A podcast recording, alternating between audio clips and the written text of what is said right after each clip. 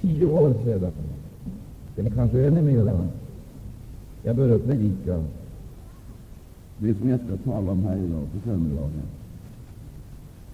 Detta har jag predikat med jämna mellanrum och återvänt till det med jämna mellanrum. Icke bara en gång i året, utan flera gånger i året har jag predikat det här. Och hela den här perioden från början av året tills nu nu har den här texten stått så oerhört levande för mig. Den har varit oerhört levande, aktuell, brännaktuell. Därför att i den här texten så finns det så kolossalt mycket utav undervisning inom ett bestämt område. I den här texten så möter vi mycket av det jag skulle vilja kalla för väckelseproblematik. Väckelseproblematik och lösningar.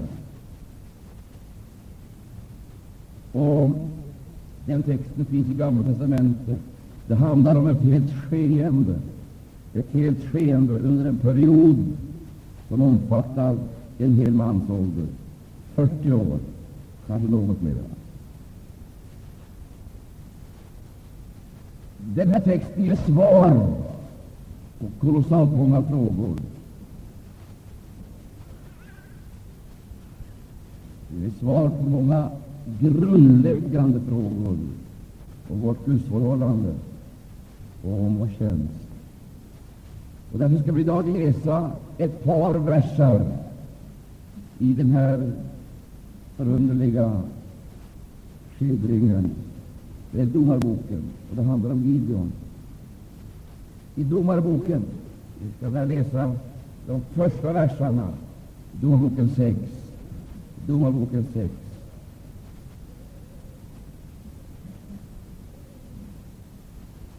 Till överskrift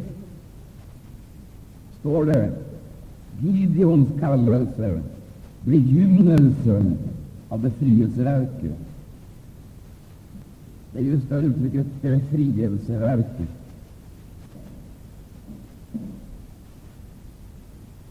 Befrielseverket. Det handlar om befrielse. Och det handlar om befrielse för Guds folk. Det är Guds folk som skall befrias. Och om vi läser den första versen i det sjätte kapitlet, så öppnas ett perspektiv för oss som egentligen är förunderligt.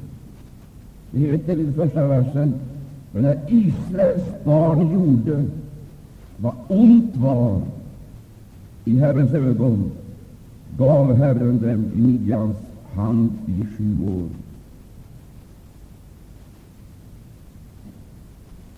Israels barn gjorde vad ont var i Herrens ögon. Skall man analysera ett Guds verk, skall man förstå Guds, skall man förstå Guds folk, så måste man se med andra än mänskliga ögon. Man kan aldrig fatta Guds verk om man ser med mänskliga ögon. Jag utesluter. Man måste se med helt andra ögon. Man måste ha ett annat ljus. Därför att eh, Guds folk, jag vågar säga, är någonting annat än ett vanligt folk. Det är ett Guds folk och har egenskaper och kännetecken som världen helt och hållet saknar.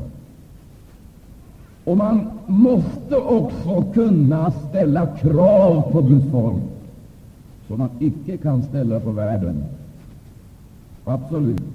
Man måste kunna ställa krav på Guds folk som man icke kan ställa på världen. Och jag vill säga så här. Då man ser på Guds folk med uppenbarelsens ljus, då ser man dess sanna situation. Därför att man kan aldrig, man kan nämligen aldrig bedöma Guds folk utifrån antal exempelvis, som man gör i världen, utifrån massa och kvantiteter. Det är helt uteslutet.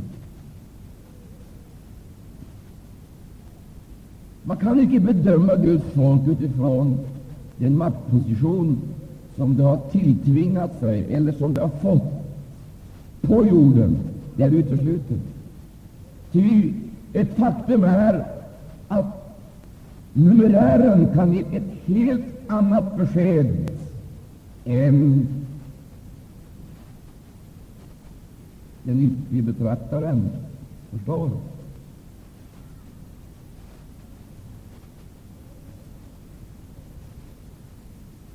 Ja, mängden kan betyda avfall. Mängden kan betyda avfall. Styrka kan betyda nederlag.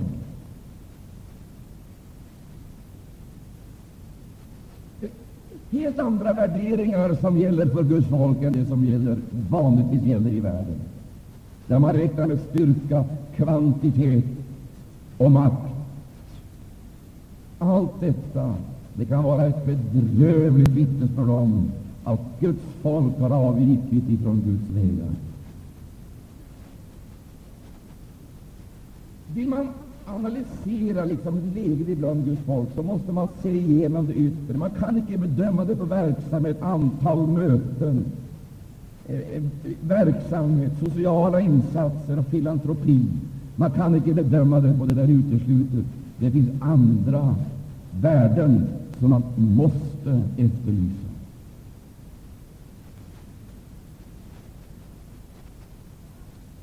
I det föregående kapitlet alltså i Domarboken, eh, i, i Domarboken 5. Där tycker jag vi har en strålande provkarta på hur kolossalt variationsrikt det kan vara bland Guds folk. Hur olika det kan vara från plats till plats, ifrån stam till stam. Men hur fullständigt felaktigt varje stam kan uppfatta sin egen situation och uppfattas av andra. Och vi läser här i det femte kapitlet, i den fjortonde versen exempelvis. Så heter det så här. att Från Efraim kommer män som hade rotfäst sig i Amalek. Benjamin följde dig och blandade sig med dina skaror. Nedifrån Makir drog hövdingar och stad, från Sebulon män som bur anförarstad. Förstarna i, i Isaskar slöt sig till Debora, och likaså Isaskar så jord upp Ned i dagen skyndade man i dennes spår. Så kommer det. Bland Rubens ätter höllos stora rådslag. Men varför satt det kvar ibland dina follor och lyssnade till flöjtspel i jordarna? Ja, av Rubens ätter fördes stora överläggningar. Jag skulle vilja kalla det här för konferensreligionen. Konferens och njutningsreligion. Det finns tid då man absolut icke får prata allena och besluta, utan då man måste verkställa, då man måste handla. Det finns tid då det inte räcker, då man absolut icke får nöja sig med rådslag, diskussioner, samtal och överläggningar, utan det måste handling till, beslutsam handling.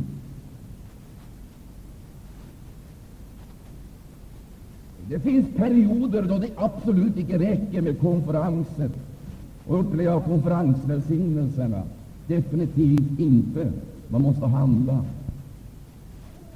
Och ändå så upplever vi att det finns kolossalt många kristna som liksom är fullständigt underminerade i sitt trosliv och vars stridsmoral är upplöst på grund av konferenstänkande och konferenskristendom eller religion.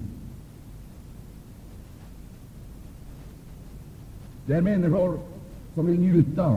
Det är människor som vill diskutera. Det är människor som vill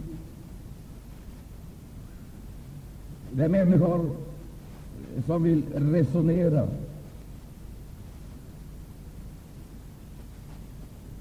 Vi läser vidare. Gilead stannade på andra sidan Jordan, och Dan, varför dröjer han ännu vid skeppen? Aser satt kvar vid havets strand, vid sina vikar stannade han. Men Sebulon var ett folk som prisgav sitt liv åt döden, Naftali likaså på stridsfältets höjder.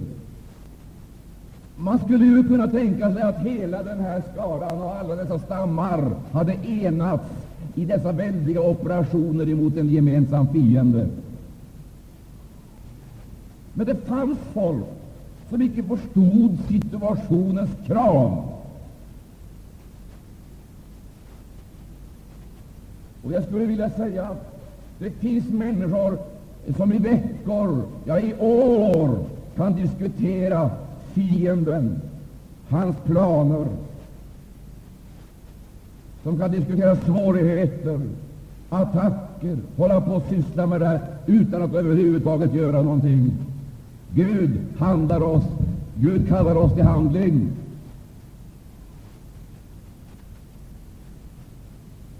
Den enhet som skall upprättas, den skall naturligtvis inte upprättas i konferensatmosfär, den skall upprättas i fronten. Vi måste göra klart för oss att vi har en mäktig fiende, och så måste vi utrustas för att möta denna fiende på ett sådant sätt att vi har möjlighet att vinna seger över honom.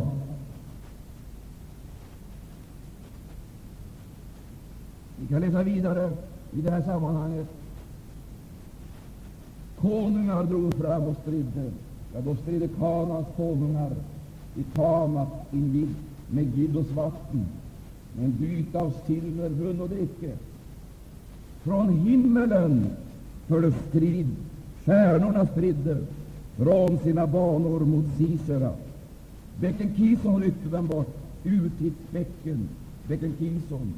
Och fram min själ med makt. Då stampade hästarnas hovar, när deras tappra ryttare jagade framåt, framåt. Förbannen Meros, säger Herrens ängel, jag förbannen dess inbyggare, därför att de ej kommer Herren till hjälp, Herren till hjälp bland hjältarna. På samma sätt som vi upplever olikheten i inställning, värderingar, handlingsmönster, stridsmoral Eh, och så vidare, eh, möter olika eh, ting av dessa företeelser i Israels stammar, så möter du de här tingen så kolossalt växlande i församlingarna i vår tid.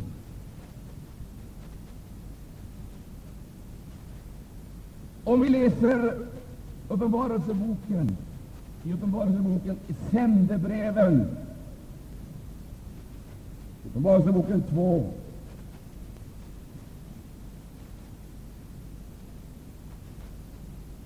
där het, förlåt mig, Uppenbarelseboken, i Uppenbarelseboken 3,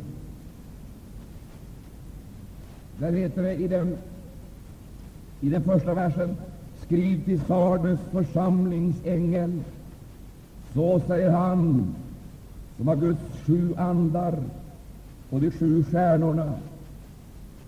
Jag känner dina gärningar. Du har det namnet om dig att du lever, men du är död.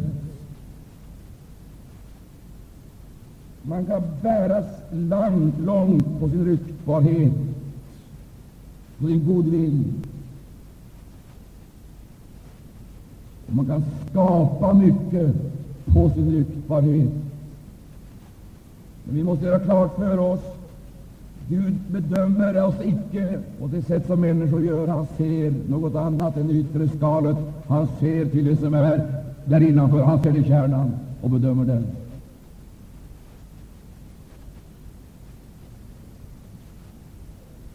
Du har namnet om dig att du lever, men du är död. Och i följande sändebrev där hör vi de här oerhörda orden. Där heter det i, brev, i brevet Laodicea, där heter det så säger han som är Amen, det trovärdige och sannfärdige vittnet, begynnelsen till Guds skapelse. Jag känner dina gärningar, du är varken kall eller varm. Jag skulle önska att du vore antingen kall eller varm. Men nu, då du är ljum och varken varm eller kall, skall jag utspy dig ur min mun. Du säger ju, jag är rik. Ja, jag har vunnit rikedomar och behöver inte. Och du vet icke att du just är eländig och ömkansvärd och fattig och blind och naken. Det är ju otroligt att man kan omvärderas så här totalt. Det är ju otroligt att man kan felvärdera sig själv, sin egen situation, så här totalt. Men det ohyggliga och sanna är att det är skaror av människor som lever i den här förljugenheten. De lever liksom vidare på vad andra säger, på ryktbarhet. Eller också så lever de vidare på sina egna lögner. De stärker sin moral och de stärker sitt hopp med lögner.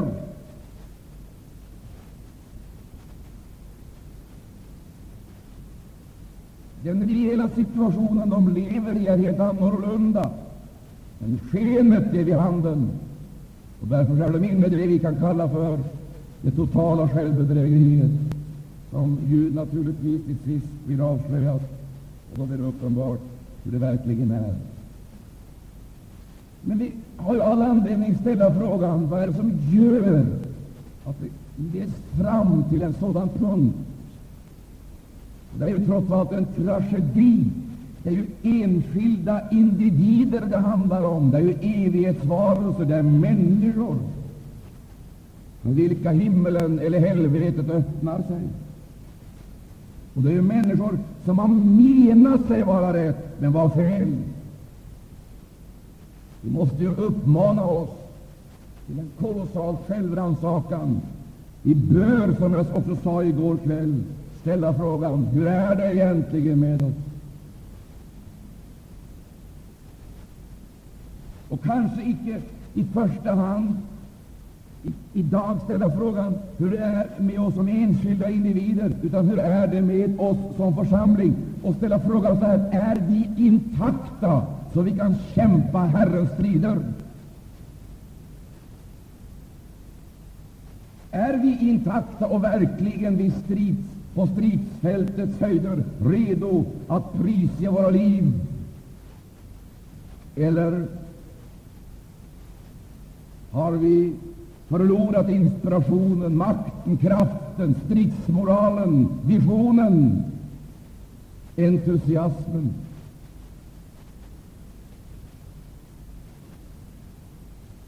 Och i så fall, vad är det för någonting som kan skada detta Guds liv och leda fram till ett sådant resultat?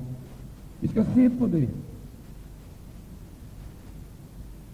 Vi läste om Rubens efter, som höll rådslag. Vi läste om Gilead som stannade kvar på andra sidan Jordan. Vi läste om Dan som dröjde vid skeppen.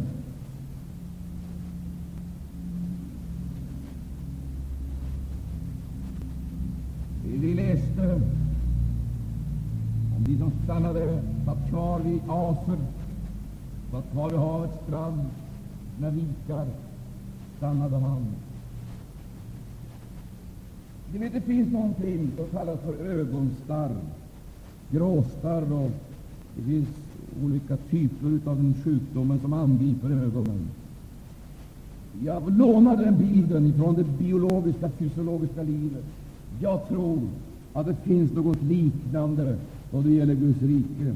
Det är många kristna som har starr på ögonen, de ser icke. Det är många kristna Och det är många församlingar som har fått sina, sina andliga hörselorgan så reducerade så de hör icke, de ser icke och de hör icke. De hör icke vad Anden har att säga till församlingen. Och då de hör det, så förmår det icke liksom röra om i deras inre liv på ett sådant sätt att de kan befrias ifrån det som hindrar dem att tjäna Herren.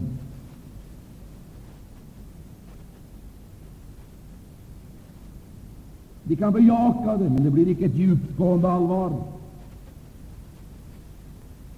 De kan säga ja, det är riktigt, men det blir icke handling.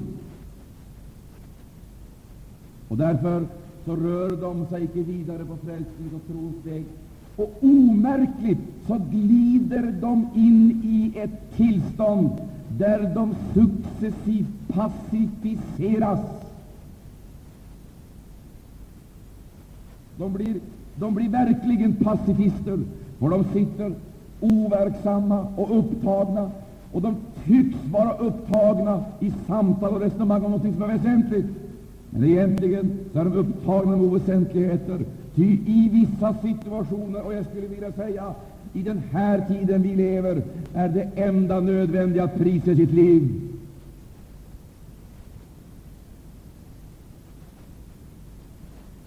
Skall det bli seger, mina älskade vänner, så kan det icke ske genom en halvhjärtad insats, genom kluvenhet, icke heller genom välvilja och medlidande. Det kan ske uteslutande genom en beslutsam överlåtelse åt Herren. Och vi ska vara med om dessa välsignade, herr, denna välsignade härlighet. Ära vare Gud. Det finns någonting som smyger sig in i vårt väsen, i vårt tänkesätt, i våra känslor. Och detta det, det, blir som, jag skulle vilja kalla det ett block, ett block i vår egen personlighet, tungt såsom bly, trögt såsom kära. Och vi läste, men när Israels barn gjorde vad ont var i Herrens ögon, gav Herren dem i Midjans hand i sju år. Vad var det för någonting som var så ont i Herrens ögon? Jag skulle vilja säga att det är ont att sitta när Herren bjuder oss gå. Det är ont att tiga då Herren bjuder oss tala. Det är ont att vara passiv då Herren vill aktivisera oss. Det är ont att fegt dra sig undan då Herren manar oss till strid. Det är ont att vara försumlig, att bloda sitt svärd då situationen kräver en verklig uppgörelse med ondskans makter. Det är ont att vara upptagen med det som är oväsentligt eller har andrahandsvärden. Då det är frågan om strid, strid för Guds rike. Och man kan fråga sig varifrån kommer allt detta onda som pacificerar oss på dessa smygvägar, så att vi till och med hamnar i ett tillstånd av förljugenhet. Vi menar oss och vi tror, och vi tänker att det är väl på det eller det eller det sättet, då vi egentligen har hamnat i en lögn, i en livslögn. Här ska du få höra, det finns något som heter miljö, det finns något som heter atmosfär och den omkringliggande miljön, omkringliggande atmosfären, den är otäck, den är ohygglig, när den liksom får smyga sig in på oss. Det är inte farligt för farkosten att vara ute på de stora vattnen, om bara vattnet kan hållas utanför. Men blir det läckage, då är det genast farligt. Då vattnet börjar så att säga pimpla in och rinna in i farkosten, då är det farligt. Det är icke farligt att vara i världen, bara man icke är av världen. Men när världen börjar smyga sig in genom läckage i vår personlighet, genom läckage, jag skulle vilja säga, i församlingsmuren, då världen börjar smyga sig in, världens betraktelsesätt, handlingssätt och tänkesätt börjar fånga oss, världens beteendemönster, och vi degraderas till vanliga människor och börjar va vandra på vanligt människosätt, då är det farligt. Då blir man pacificerad. Och jag skulle vilja säga, det är icke den svarta och otäcka hedendomen som är vårt hot, utan det är den religiösa, den förfinade, den kultiverade hedendomen, som också kanske har kristnast, är den som är så farlig.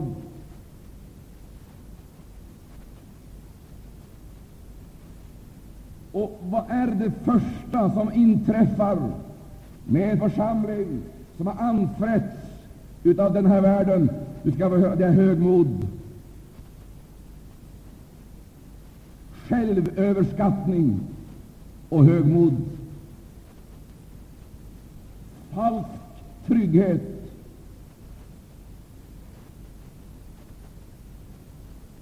Det är det som är det onda i Herrens ögon. Högmodet.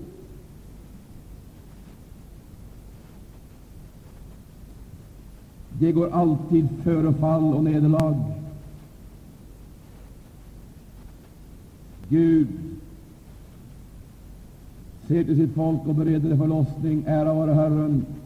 Men Herren kan aldrig under inga förhållanden ge sin ära åt någon annan.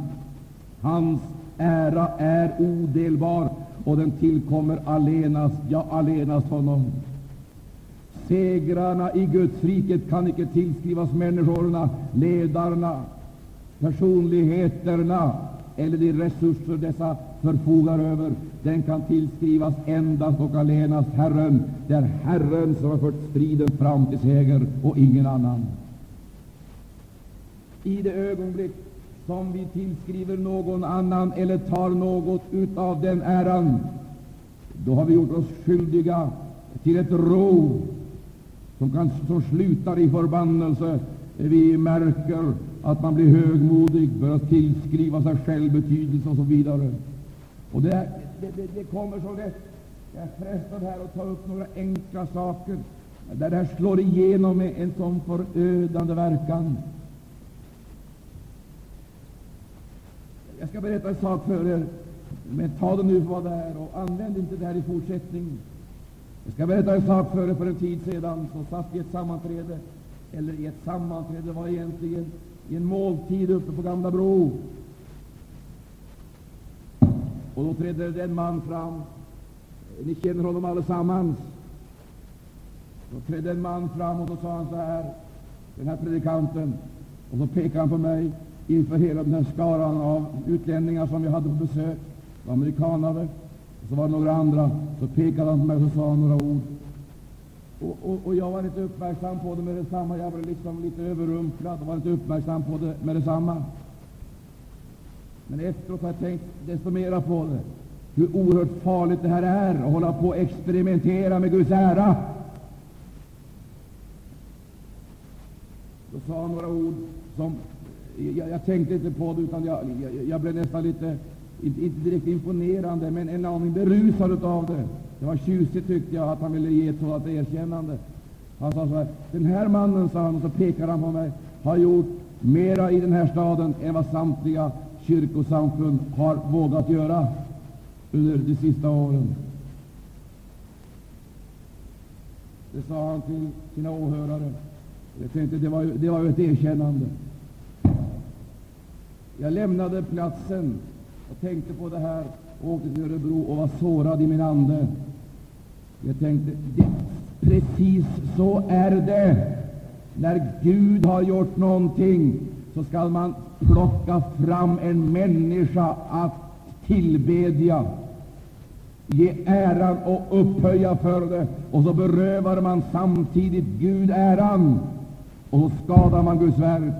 Mina vänner, det som har gjort har icke gjorts genom någon människa. Det har gjorts genom Guds helige Ande, och det är Guds oändliga nåd. Och vi har icke varit med vi har icke varit med någonting på något annat sätt än som åskådare.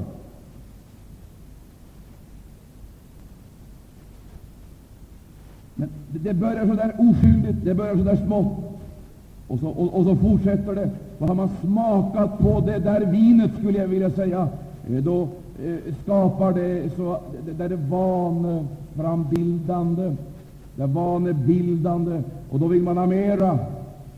Och så småningom så kommer hela verksamheten, hela arbetet att präglas utav den där anden. Den där, ja, vi kallar det för människoförgudning, självöverskattningen. Och man tar ära och man ger ära åt människor. Den enda som tillkommer ära, det är vår Herre, det är vår Frälsare, det är vår Konung. Honom tillkommer äran i evighet. Är du med på det, så säg amen. Det är han som har gjort det, och det är stort i våra ögon. Men varför faller vi så lätt för det där? Det är därför att det är just den anden som är verksam i världen. Det är så det går till i världen. I världen vill man ha idoler. I världen vill man ha kungar. I världen där vill man ha synliga föremål att tillbedja, upphöja och ära, applådera och så vidare. I världen där vill man kunna falla ner, hylla och tillbedja.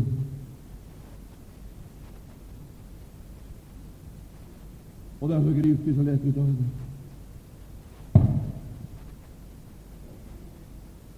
Och Israel, de hade, de, de hade anträtts ut av den här anden på ett sådant sätt att den hade blivit ett med dem, och de visste strängt taget icke hur illa ställt det var med dem.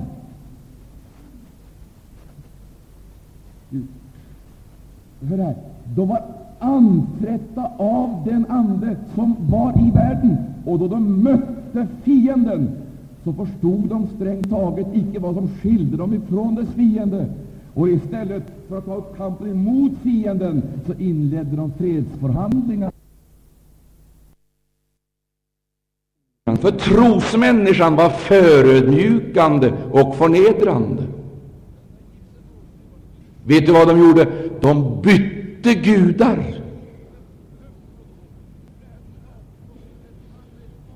De bytte gudar, det vill säga de underhandlade sig till fred på det sättet att de upplät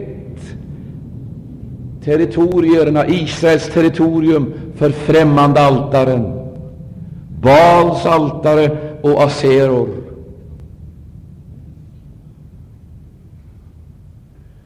Och högmodet, det har ytterligare en bundsförvant, det är toleransen. Det är en falsk tolerans varför skall vi inte vara toleranta, vidsynta, storsinta och generösa, säger människan och öppnar dörrarna för Satan och hans ande här.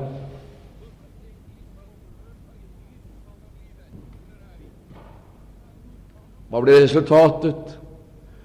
Så småningom så stod på de heliga platserna icke bara ett altare, utan två altaren.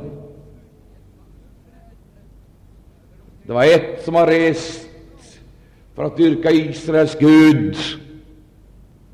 Men så fanns det dessutom ett annat altare som var uttryck för den ekumeniska sinnelaget, storsintheten och generositeten. Vi ska väl icke vara partisinnade? Vi ska väl icke vara, vi ska väl inte vara småaktiga? Egentligen är det väl inte så stor skillnad på det, på dem och på oss. Likheten är ju tydlig, och i sanning är den tydlig. Ser man till det yttre, hör man på deras ord, ser man på deras vanor, så är likheten slående. Tyvärr är den det.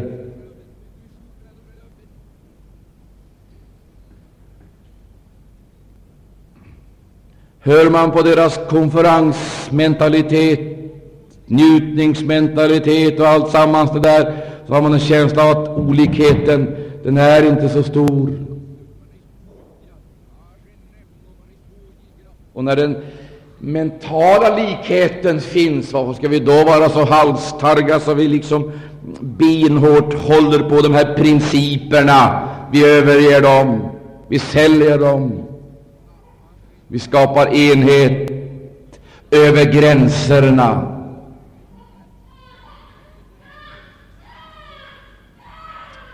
Och resultatet, det, det blir alltid detsamma.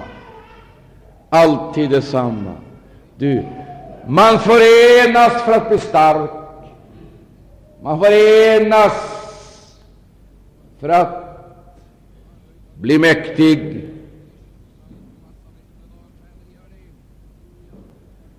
Man förenas för att vinna. Och resultatet blir alltid det motsatta. Jag ska säga dig en sak, min älskade vän.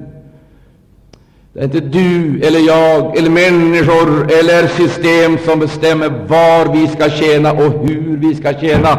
Det är frågan om en gudomlig kallelse.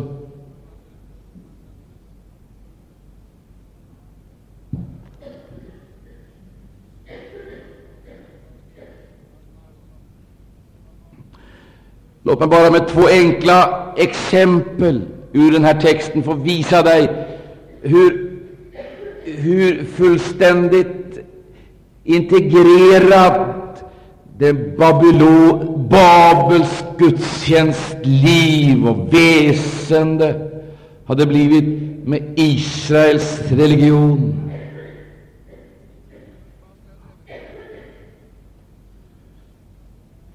Vi ska läsa här i sjätte kapitlet.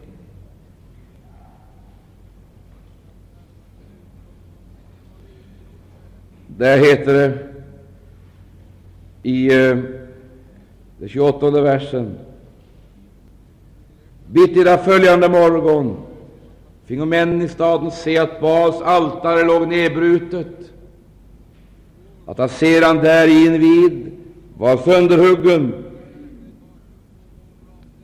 och den andra tjuren hade blivit offrad som brännoffer på det nyuppbyggda altaret.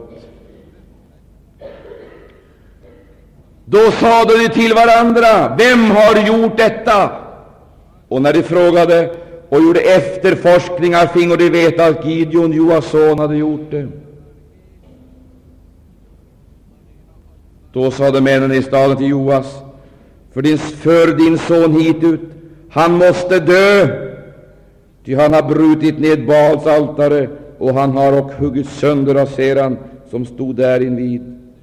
Och så började hela rörelsen, vars mål var att likvidera Gideon. Och här finns det mycket att säga. Vilka är det som helt plötsligt är redo att satsa på, på att få Gideon likviderad? Vilka är det? Ja, det är samma folk som vi kan läsa om litet tidigare i det här kapitlet. I den sjunde versen. Där heter när Israels barn ropade till Herren för Midjans skull sände Herren en profet till Israels barn. Denne sade till dem. Så säger Herren Israels Gud, jag själv har fört er upp ur Egypten och hämtat eder ut ur träldomshuset. Jag har räddat eder från egyptiernas hand och från alla edra förtryckares hand. Jag har jagat dem för över och givit eder deras land. Och jag sade till eder, jag är Herren eller Gud. Vi skulle icke frukta de gudar som dyrkas av amoréerna, i vilkas land i bon men i villen icke höra med röst. Och Herrens ängel kom och satte sig vid terebinten och så vidare.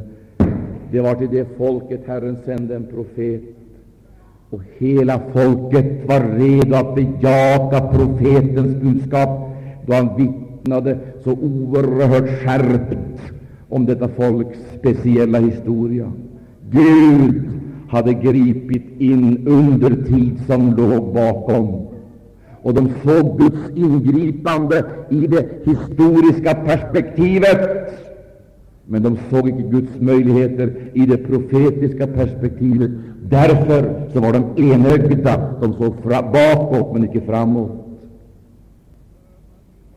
De såg historiens Gud, men icke nuets Gud. Därför ägde de ingen lösning på nuets problem.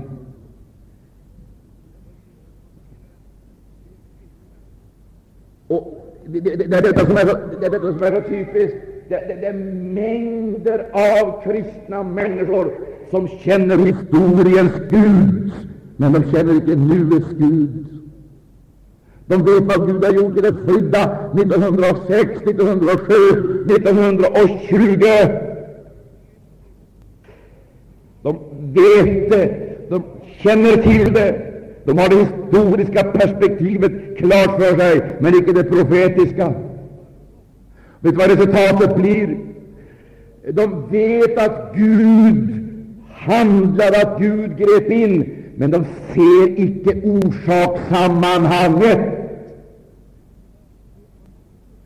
Och därför kan man säga att de är blinda. Ty om vi idag gör vad de gjorde vid den tidpunkten, handlar på det sätt som de då gjorde, så skall vi göra den välsignade erfarenheten att Israels Gud är densamme. Han griper in på nytt igen. Men vet du vad som föregick genomslaget och genombrottet? Vet du vad? Det var en överlåtelse och helgelseerfarenhet. Och vad bestod den helgelseerfarenheten i? Den, bestod stod i att man vände sig bort ifrån och avskilde sig för. Man vände sig bort ifrån de avgudar som under den perioden hade påverkat Guds folk, och så avskilde man sig helt för Herrens räkning. Jag skulle vilja kalla det för väckelsens intolerans och väckelsens nödvändiga småaktighet. På mänskligt sätt så ser det småaktigt ut, men nu sett ur Guds synpunkt är det här en synnerligen viktig princip. Gå icke i ok tillsammans med dem som icke tror. Vad har rättfärdighet att skaffa med orättfärdighet? Och hur förliker sig Kristus och Beliar? Det är omöjligt. Det är helt uteslutet. Det måste ske en uppgörelse. Och därför är jag helt övertygad om att därest jag för den svenska kristenheten skulle tala om historiens Gud, vad han har gjort i det flydda, så skulle de flesta, framför allt de gamla, nicka på sitt huvud igenkännande, och de skulle fälla många tårar. De skulle gråta av gripenhet för de vet att det är sanning.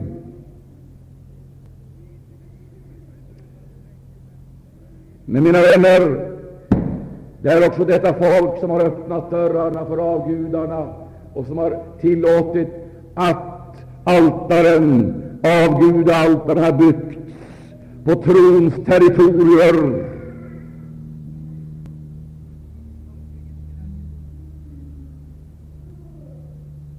Det är dessa människor som behöver vara med i den radikala omvändelsen. Men hör du, då konsekvensen av detta budskap inställer sig, då kommer protesterna.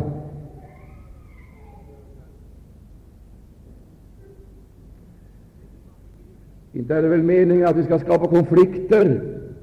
Icke är det väl meningen att vi skall skapa strider? Icke skall vi skapa spänningar och splittringar. Det är väl inte det som är meningen med väckelsen. Vi skall vara med och upprätta enhet, harmoni och gemenskap.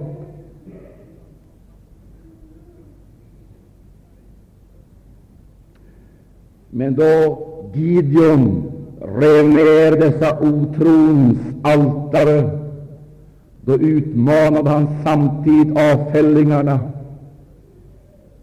Och det blev konflikt, och det blev strid. Du, i det ögonblick då du omvänder dig, så blir det en konflikt av en annan karaktär än den du har idag.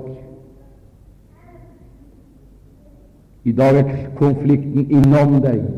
Där är det fridlöst. Men då du omvänder dig till Herren, så får du frid inom dig och konflikten utanför dig. Där ligger hela hemligheten. Då fattar du den här storheten. Gud var evigt och en Gud och honom alena. Det är honom det gäller att dyrka, det är honom det gäller att tjäna. Det är honom det gäller att tillbedja i ande och sanning.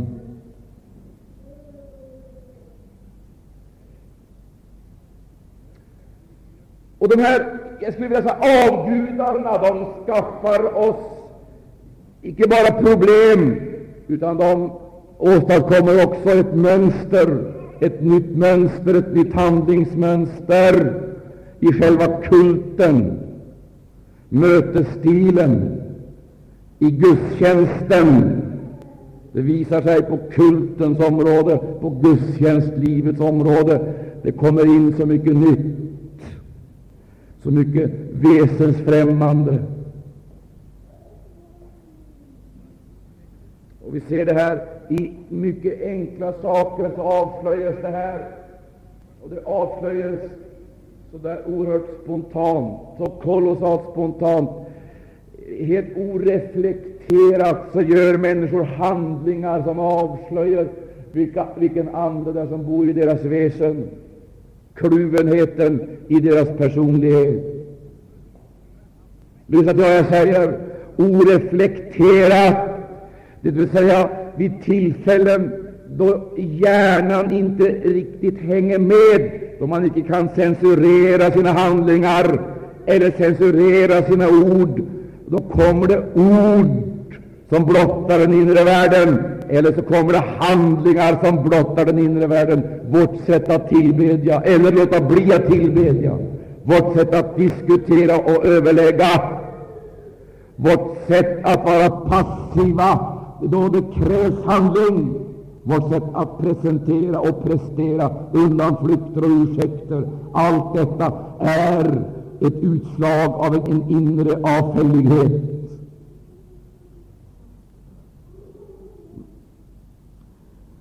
Och det finns ett litet, litet ord som eh, jag tycker är så avslöjande. I det sjunde kapitlet i Gideons bok, i Gideons skildring, Domarboken, där finns det ett ord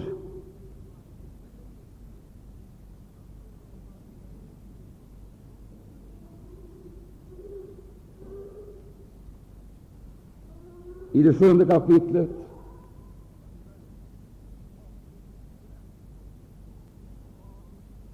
I fjärde versen.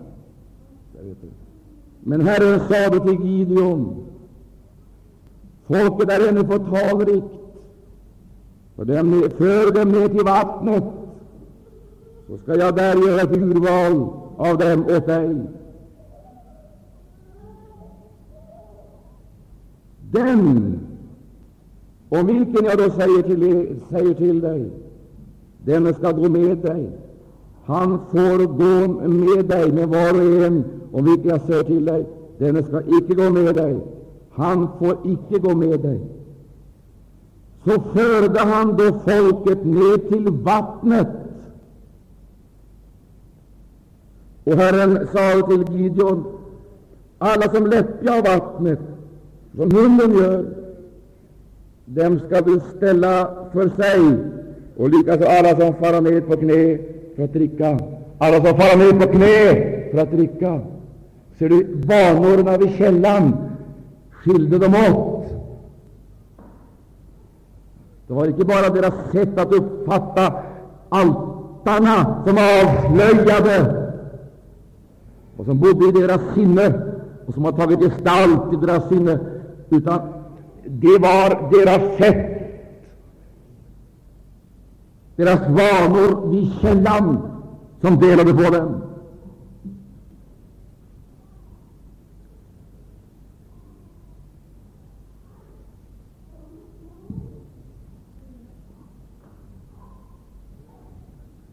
Det fanns en majoritet som var anfrätt utav, jag skulle vilja kalla det, de var anfrätt utav Babels ande och en Babels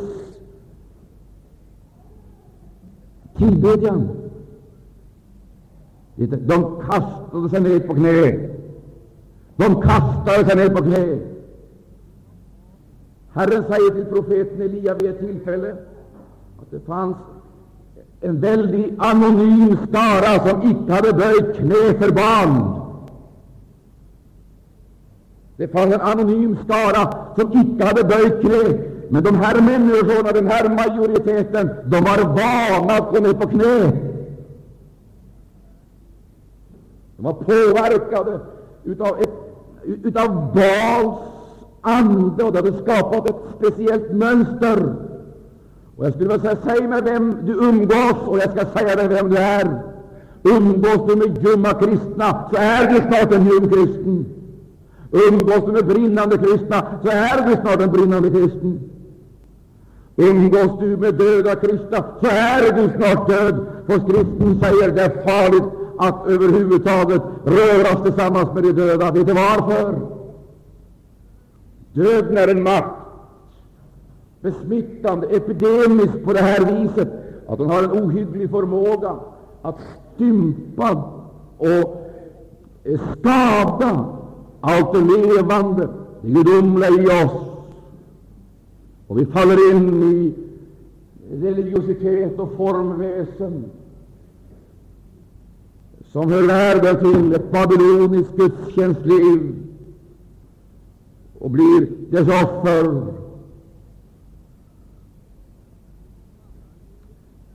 Den här vanan avslöjade, de kastade sig ner på knä.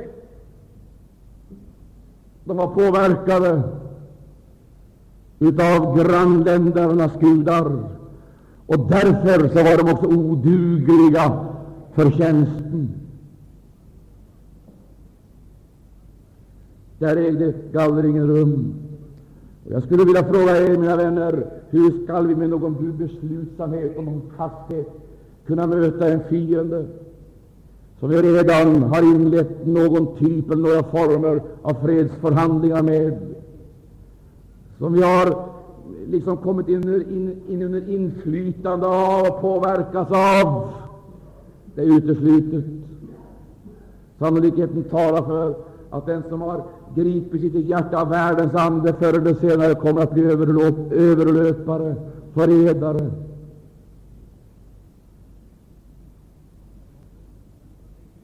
Kommer att göra sig skyldig till majestätsbrott och fanflykt. Det är därför oerhört viktigt att vi leds till de här punkterna där det blir gallring, uppgörelse och överlåtelse. Min älskade vän, avslutningsvis vill jag säga till dig, Israel gjorde vad ont var i Herrens ögon. De hade påverkats av de omgivande folken, formats av de omgivande folken, istället för att påverkas av Guds heligande och överlämnas åt Gud. De hade fått ett, ett nytt, en ny filosofi, nya idéer, en ny inspiration, ett nytt handlingsmönster, och det slog igenom på alla områden, på alla nivåer. Det slog igenom eh, praktiskt, religiöst, andligt. Det slog igenom i politik. Det slog igenom i handel. Det slog igenom i alla avseenden, och det påverkade människor i en bestämd riktning. Med nya attityder, nya attityder till eh, avgudarna, till avgudaaltaren och dylikt, nya attityder. Ett nytt språk, en ny bekännelse, ett nytt handlingsmönster och en ny gudstjänstform. Vi sa icke nej till Israels altare, det var inte det det handlade om, utan det var både och, både det ena och det andra. Därför så möter du denna religionsblandning. Men nu kommer Herren med sitt budskap. Skall Gud få utföra sitt verk till människors befrielse, så måste en omvändelse till. En omvändelse. Då går det icke, förstår du, då går det icke att eh, inta en eh, passiv hållning, avvaktande hållning, reserverad eller skeptisk hållning. Då måste man överlåta sig att ta konsekvenserna av sin tro. Prisat vare Gud, då visar också Gud vem han är. Det kommer en uppgörelse. Det kommer en uppgörelse i alla tider. Den ena gången är den på det sättet, den andra gången är den på det, ett annat sätt. Men en uppgörelse kommer. Det kommer en punkt och det kulminerar i en våldsam konfrontation. Och det visar sig vem det är som är Gud. Den Gud som svarar med eld är alltjämt Gud. Prisat vare Herrens namn. Därför vad vi ska göra det är att lyssna till Herrens röst, förbereda oss, ledas, formas, påverkas, utrustas av budskapet som kommer ifrån Herren, så ingenting liksom får överrumpla oss, utan vi är beredda att möta varje ny situation i Jesu namn. Och vi ska vara med om det underbara genombrott som Herren har lovat, ett andligt genombrott i den religiösa världen, i den hedniska världen, ett genombrott ibland Guds folk. Ty den levande sanne Guden är fortfarande Gud i Israel. Och vi kallar dig att ta emot hans fullhet så du kan tjäna honom med makt.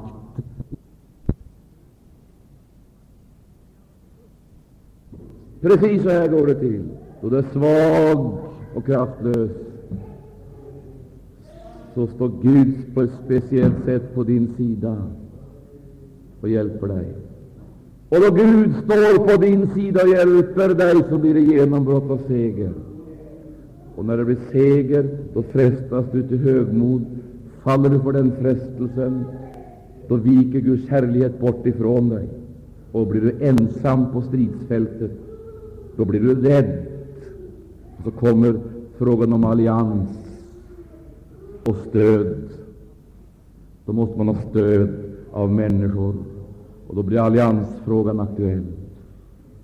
Så inleder man oheliga allianser, och istället för att vara med om nya genomslag så låses man allt mer fast. Och så sker ett utbyte, som jag sagt här. Ett utbyte. Utbyte av ande, utbyte av metoder, utbyte av former, utbyte av ord, tankar, utbyte av inspirationer och så vidare.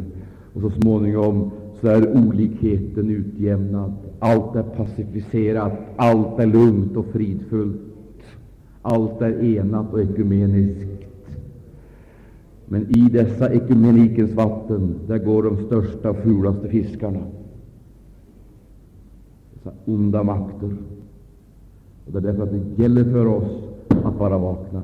Och nu vill jag fråga dig, min älskade vän, är du med som känner att du behöver förbön för att kunna föra Herrens strider på ett rätt sätt, i en rätt ande, med en rätt beslutsamhet och med efterföljelse? Ja, i efterföljelse. Gud vare lov. Är du här som vill ha förbön, så lyft din hand emot himlen. Så jag ber till Gud. Gud välsigna er, Gud välsigna er. Gud välsigna er, Gud välsigna er, Gud välsigna, er, Gud välsigna, er, Gud välsigna, er, Gud välsigna er.